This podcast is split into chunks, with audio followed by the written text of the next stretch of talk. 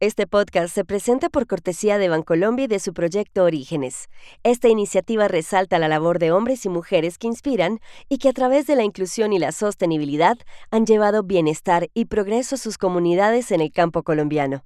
En el banco hemos cumplido 148 años sincronizando nuestro latir con el corazón de un país que progresa de la mano de su gente, a la que acompañamos desde los orígenes. Bancolombia.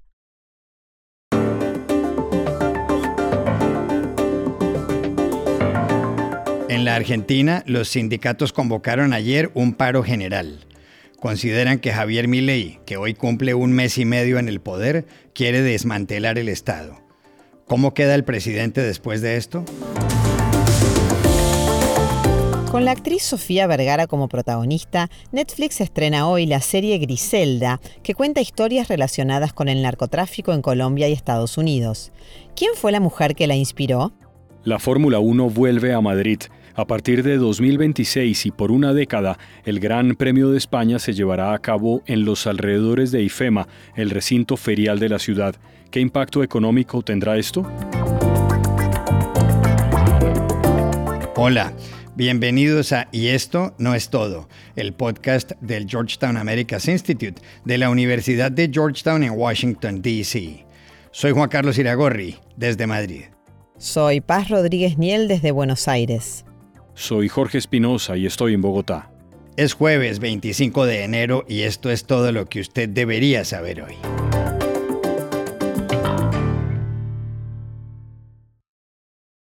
Miles de personas salieron ayer a las calles en la Argentina para protestar por lo que creen es el desmantelamiento del Estado que pretende Javier Milei con sus proyectos de reforma.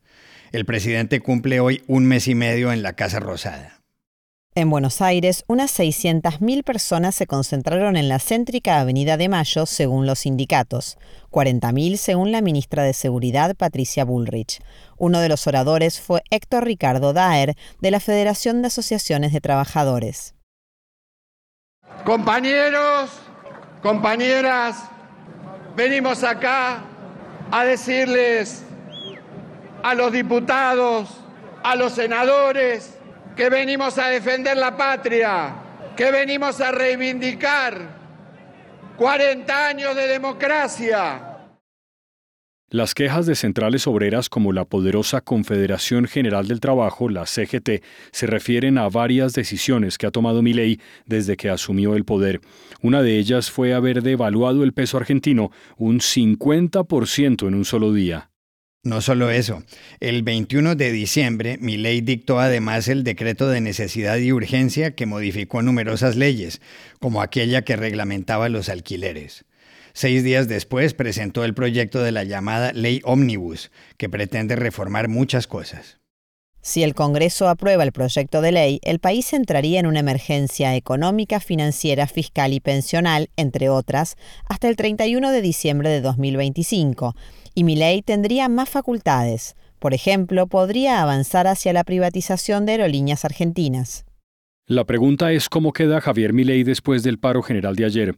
Para saberlo, llamamos anoche a Buenos Aires a Orlando D'Adamo, analista y consultor en comunicación política. Bueno, es una pregunta importante en el contexto en que tiene lugar este paro. Eh, voy a decir un dato anecdótico. Generalmente no ha habido paros generales en Argentina en pleno verano. El mes de enero en Argentina es como el agosto en Europa, por citar un ejemplo, o el julio en Estados Unidos, con lo cual indica la premura que ha tenido la organización sindical para hacerlo. Y lo segundo, y desde ya mucho más importante, es que no hay ningún antecedente a un gobierno, a un presidente que le hayan hecho un paro general a los 45 días de haber asumido el gobierno. Más allá de los desaciertos o desaciertos, o los gustos o no gustos de las personas que eh, perciban la gestión del presidente Milei, la verdad no hay antecedentes. En el gobierno de Alberto Fernández, solo por dar un detalle, que terminó con una inflación anualizada del 211% para su último año de gobierno, recordemos que Milei asume en Argentina el 10 de diciembre, o sea que gobernó 21 días del mes de diciembre y 21 días del año, eh, no hubo ningún paro general, es cierto, hay que decirlo, el primer año y medio tocó la pandemia, donde eso era inviable, pero después hubo dos años y medio para que esto sucediera y no sucedió. Dicho esto, yo creo que el gobierno queda fortalecido. Casi con cualquier resultado del paro y de la manifestación queda fortalecido. ¿Por qué lo digo?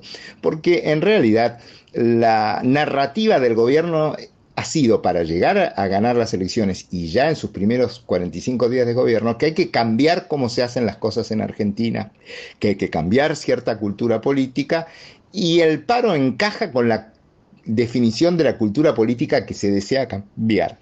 Si les iba muy bien era por la lectura que se iba a hacer era, evidentemente hay mucho trabajo por delante, esto no sirve para nada, con el paro no se avanza, no se logra nada. Y si salía un paro que yo definiría como de relativamente poco alcance. Yo he vivido en Argentina paros que literalmente detuvieron al país y este no fue así. Eh, insisto, ahí nuevamente no es una buena idea hacer un paro en el medio de las vacaciones de la gente. Eh, la verdad es que creo que el gobierno sale fortalecido. Es decir, eh, no ha sido un paro tan importante como se podía prever, el país no se paralizó totalmente, los discursos de los dirigentes sindicales estuvieron muy encuadrados dentro de su tradición histórica y dentro de lo previsto, y al presidente le resulta fácil, o a su equipo de comunicación, contrarrestar los primeros argumentos que se dieron.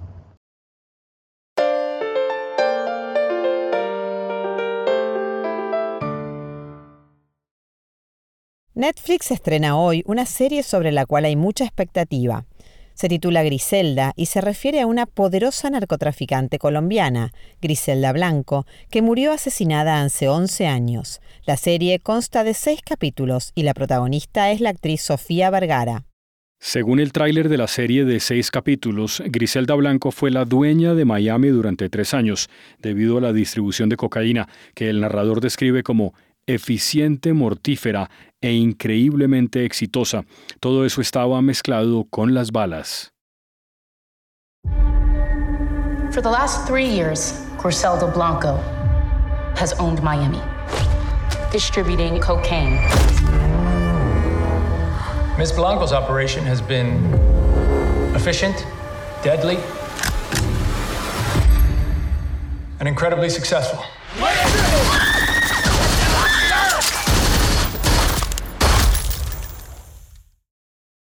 Dirigida por Andy Weiss, que estuvo a cargo de la serie Narcos, Sofía Vergara debió someterse a horas enteras de maquillaje para encarnar a esta poderosa narcotraficante. También debió aprender a fumar y a meter o esnifar cocaína, naturalmente falsa. Sofía Vergara, que representó a Gloria Pritchett en la famosa serie de humor estadounidense Modern Family, contó el martes en una entrevista con Europa Press por qué decidió interpretar a Griselda Blanco, responsable de más de 250 homicidios, el primero cuando tenía 11 años. Yo me interesé muchísimo en la historia de Griselda porque realmente me sorprendió la primera vez que me enteré de que ella existía. Yo viví en Colombia en los 70, en los 80, en los 90, cuando el narcotráfico estaba en su, esplendor en Colombia, desafortunadamente, eh, y todos sabíamos quién eran los narcotraficantes. Y yo nunca escuché en todas esas décadas de que había una mujer, o nunca nadie dijo ese nombre. Y para mí, tratar de entender de que había una mujer que había tenido cuatro hijos, o sea, una madre que había sido tan, tan mala, que había podido llegar tan lejos en un, en un negocio tan brutal, me pareció fascinante. Y sobre todo de que, porque nadie la conoce. Protagonizar o actuar en este tipo de series, donde los personajes son traficantes de droga, asesinos y secuestradores como a Pablo Escobar, jefe del cartel de Medellín y culpable de miles de muertes en Colombia, no es tarea fácil. Hay quienes acusan a los actores de glorificar criminales. ¿Quién fue realmente Griselda Blanco? Llamamos ayer a Bogotá a Jorge Lesmes, uno de los periodistas colombianos que más han investigado a las mafias del narcotráfico y que ahora ocupa el cargo de editor de la revista Alternativa. Griselda Blanco es una de las mujeres que ha tenido un impacto muy significativo en el mundo del narcotráfico. No ha sido la única, como tampoco la más criminal de todas. En ese mundo ilícito, Griselda Blanco es considerada como la pionera del negocio del envío de coca a los Estados Unidos. Su nombre comenzó a ser familiar para las agencias antidrogas a comienzos de los años 80. Para ese entonces, su centro de operaciones de distribución de cocaína lo había establecido en la ciudad de, Miami, una ciudad donde se concentraban los principales jefes que manejaban el negocio de distribución de droga en Nueva York, Los Ángeles, la Florida, Chicago, entre otras ciudades. En el mundo de Lampa, a Griselda Blanco se le conocía como la reina de la cocaína o la madrina. Tiempo después surgió otro alias, la viuda negra, por la relación con los asesinatos de sus esposos. En 1985 fue condenada en Estados Unidos y permaneció presa durante 14 años y posteriormente deportada a Colombia. En septiembre de 2012 se volvió a tener noticias de Griselda Blanco cuando se conoció que había sido asesinada en un barrio popular de la ciudad de Medellín. Su historial criminal comenzó a conocerse hacia 1975 uno de los crímenes más famosos fue en las calles de Miami, donde a plena luz del día un hombre de nacionalidad colombiana fue asesinado a punta de ametralladora por una deuda de narcotráfico. La orden la había impartido, una mujer que manejaba los hilos de la distribución de cocaína en Miami. Fue el punto de partida de la famosa guerra a los Cocaine Cowboys, los narcos de la época narraron cómo Griselda era una mujer despiadada que dio origen a esa guerra que dejó cientos de muertos, todo por el control de la distribución de coca en los Estados Unidos. Pero su historia delictiva se remonta a las calles de Medellín. Sus antiguos aliados contaron sobre su vida y andanzas a las autoridades. Sus primeros trabajos fue robando billeteras y entrando a las, a las casas y apartamentos. En esas calles conoció su primer esposo, José Darío Trujillo, un narcotraficante de poca monta, pero experto en falsificar pasaportes y dirigir una organización para meter personas ilegales a los Estados Unidos. A Nueva York fue a parar Griselda Blanco, donde manejó un ejército de gatilleros que se tomaron las calles para ofrecer la droga y cobrar a punta de bala a los intermediarios. En Nueva York enfrentó un proceso criminal como reo ausente, pero ahí se conoció su macabra historia de asesinatos, cuerpos descuartizados y mutilados por orden de Griselda Blanco, sobre su relación con Pablo Escobar y de haberlo introducido en el mundo del narcotráfico es más una historia urbana que real. Cuando Griselda dominaba el negocio de la distribución de en las calles de Estados Unidos, Escobar apenas se iniciaba en el mundo de la criminalidad pero todavía no en el imperio de droga y mucho menos como el jefe del cartel de Medellín.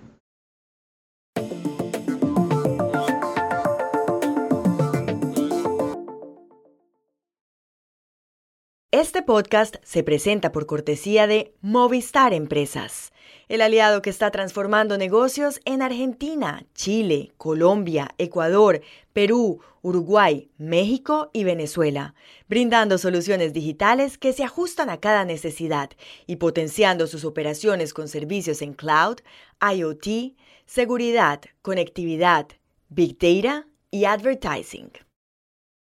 Y este podcast también se presenta con el patrocinio de Tecnoglass, el poder de la calidad. Tecnoglass es la compañía líder en la manufactura y comercialización de vidrios, ventanas y fachadas para el mercado de la construcción en Estados Unidos y el mundo. Para mayor información, visite nuestra página web www.tecnoglass.com. La Fórmula 1 volverá a Madrid después de 35 años, cuando tuvo por escenario el circuito de Jarama al norte de la ciudad. El regreso se anunció el martes y el encargado de hacerlo fue Stefano Domenicali, CEO o presidente ejecutivo de la Fórmula 1. Domenicali dijo, Esta es la Fórmula 1 de hoy, el día de nuestro deporte. Luego dio las gracias y señaló que hay que ponerse a trabajar porque el tiempo pasa rápido. Subrayó que en la Fórmula 1, cuando se apaga la luz roja de salida, hay que empezar. Questa è la Formula 1 di oggi, questo è il vostro giorno, è il giorno del nostro sport, è il giorno da condividere insieme, quindi grazie. E da oggi inizia il grande lavoro perché il tempo passa in fretta. E la Formula 1 ha chiaro che quando la luce rossa della partenza si spegne bisogna partire. El anuncio de Domenicali tuvo lugar en IFEMA, que es el enorme recinto de ferias en el noreste de la ciudad, cerca del aeropuerto Adolfo Suárez de Madrid Barajas. Justo en esa zona correrán los carros a partir de 2026 y por varios años. 110.000 personas podrán ver la competencia en sus comienzos. Después habrá más graderías. El trayecto tendrá 20 curvas, dos túneles, 8 pasos elevados y 4 puntos para que unos competidores puedan adelantar a los otros. Al evento del martes también asistieron José Vicente de los Mozos, presidente de IFEMA, Ángel Asensio, que preside la Cámara de Comercio de la ciudad, José Luis Martínez Almeida, el alcalde, e Isabel Díaz Ayuso, la presidenta de la Comunidad de Madrid, que se pronunció. Además, el Gran Premio de Fórmula 1 tiene una audiencia global en televisión de 1.500 millones de personas y a sus carreras asiste una media de 400.000 espectadores durante los tres días en los que se celebran y además los siguen 50 millones de personas por las redes sociales. Por tanto, se trata de uno de los eventos con más repercusión mediática del mundo. Y así la Comunidad de Madrid entra en el prestigioso club de los 23, las 23 ciudades que tienen la fortuna y responsabilidad de recibir y celebrar un evento como este. Hasta ahora, la Fórmula 1 en Barcelona se venía celebrando en Montmeló, muy cerca de Barcelona, donde el circuito debe terminar en dos años, aunque es probable que haya una prórroga. Se calcula que cada premio de la Fórmula 1 atrae a 85 mil pasajeros vía aérea. ¿Qué impacto tendrá la Fórmula 1 en la Comunidad de Madrid y en la capital a lo largo de una década, medido en euros y en puestos de trabajo? Hablamos ayer en Madrid con Estela Santomaso, redactora jefe del diario económico Expansión y especializada en el sector deportivo. Eh, la Comunidad de Madrid ha asegurado que este Gran Premio, que iniciará en 2026 y durante un periodo de 10 años, dentro de una nueva política de la Fórmula 1 para hacer contratos a largo plazo va a suponer 4.500 millones de ingresos y 8.200 empleos. Hostelería, restauración, empleos propios de la Fórmula 1, va a ser un impacto potentísimo. Eh, ahora bien, este dinero, ¿de dónde va a salir? Es la gran incógnita y de la que todavía no sabemos absolutamente nada. La financiación va a ser un tema clave, hay que estar atentos a esta cuestión. Eh, se está contactando con fondos, se contacta con empresarios privados. Eh, dejo un par de nombres que se han salido por la prensa ya y que en español hemos confirmado. Están eh, Stephen Ross, dueño de Miami Dolphins, tiene una alianza con la liga a través de Relevant, un hombre potentísimo en la industria deportiva. Y está Carlos Slim, un conocido para la economía española, que también tiene conexiones personales, os dejo que las leáis en expansión, eh, en la Fórmula 1. Y estas son otras cosas que usted también debería saber hoy. En México circulan en las últimas 48 horas varias fotografías que muestran lo que los ambientalistas consideran un daño grave en zonas subterráneas por donde circulará el tren Maya. Las puso en las redes sociales el ecologista Guillermo de Cristi y dejan ver cómo algunas columnas bajo los rieles del tren atraviesan cuevas y cenotes. Esta no es la primera denuncia de este tipo contra el tren Maya, que cruza el sur del país. Debe inaugurarse el 29 de enero y es una obra emblemática del gobierno. En Colombia, la Procuraduría General de la Nación suspendió ayer por tres meses al canciller Álvaro Leiva por haberse extralimitado en sus funciones al declarar desierta una licitación para fabricar los pasaportes. Según la Procuraduría, Leiva incurrió en faltas disciplinarias gravísimas a título de dolo.